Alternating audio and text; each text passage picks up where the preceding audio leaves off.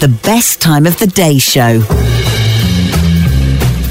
Back in probably the early 90s, it may have been, I for some reason found myself in Germany and uh, needed to get back uh, from Munich uh, to go up to um, where I was. Actually, no, it was late 80s, that's right, to go up where I was working in, in the uh, northeast. And uh, so we were very, we were bussed from wherever we'd been to Munich airport. And uh, it was a bit chaotic, actually. And there were thousands of people there because I think there was some problem with some early computers and what have you. But it meant that just as I got to the the gate, effectively the the, the security to get into the air side, we were all hauled away. No, sorry, there's an Air Canada jumbo jet which is going to leave very shortly. We need to get all 400 passengers through right now. So by the time they got all the 400 passengers through the gates, I'd missed the flight. Oh, sorry about that. Well, what am I going to do now? And the woman said, Sit there, and pointing to a plastic chair, sit there and we'll call you. Right. So I sat down, and about 15, 20 minutes later, I thought, nothing going on here. So I hailed a passing security type person and showed them my boarding card and said, um, I've been told to wait here. They went, Well, that plane's gone. I went, well, that's the second one that's gone. Oh, I look at it like it was my fault. Oh, rolling of eyes. Okay, fine.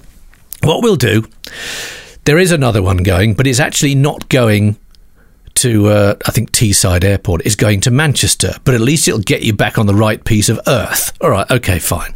So I sat there, and eventually they actually did a, I had the whole Elizabeth Taylor thing with the electric cart that took me out of the airplane and popped me on the airplane. Now, it was a rather tired old aircraft. One of those ones, I don't think they do it anymore, where uh, you had the duty free trolley going up and down like lightning. So it was a very short hop, really, from Munich into uh, into Manchester. But also the food you were uh, served was actually in the back of the seat in front. That you had two little drawers in the back of the seat in front, where these days you'd have a TV screen or something like that. So you'd, uh, and so there'd be one for the journey out and one for the journey back.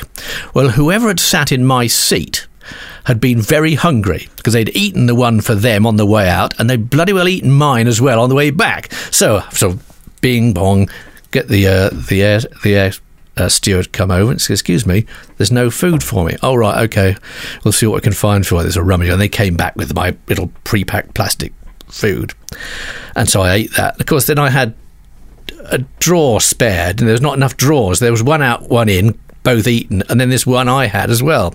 And what they do, what they did, was that they would gather all these little boxes, these rectangular boxes of plastic boxes up, and they would shove them in a, a bulkhead, so sideways, where they had another door it to keep them, to store the empties, if you like, and presumably the, the full ones on the way out.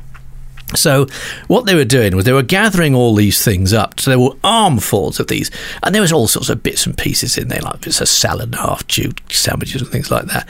And just as they went past my seat, they hit a most abominable air pocket, which meant everything left their hands. You think dozens and dozens of these plastic boxes containing half eaten food in the air in slow motion arrived back on my head and all over my clothes and things like that. And I swear this is no word of a lie. I was sitting there with my plastic mug of gin and tonic, and it was garnished with a bit of pork pie rind and crust. And so I'm sitting there like the you know, with hearing those trombones going wah wah wah wah, a nightmare journey or what? And then because they're in a hurry to get up and down and sell so many pieces of duty free to people, um, I was sitting there and the trolley got caught in the bottom of my trousers. So instead of going, oh, hang on a second, we're caught here, Maureen, they went, push, it's stuck, push. And I'm being, by this time, being throttled by my seatbelt as they're trying to pull me out of my chair because my leg is caught in the trolley. And it's just, it gets, stop, stop, stop, ah! And I managed to get off the plane, dust myself down, got out, got on the train from Manchester, and uh, which stopped outside York. So I was stranded there for an hour and a half before I could actually get in my car to go home. So, all in all, not the best journey I've ever had. The best time of the day show is back tomorrow. La di da.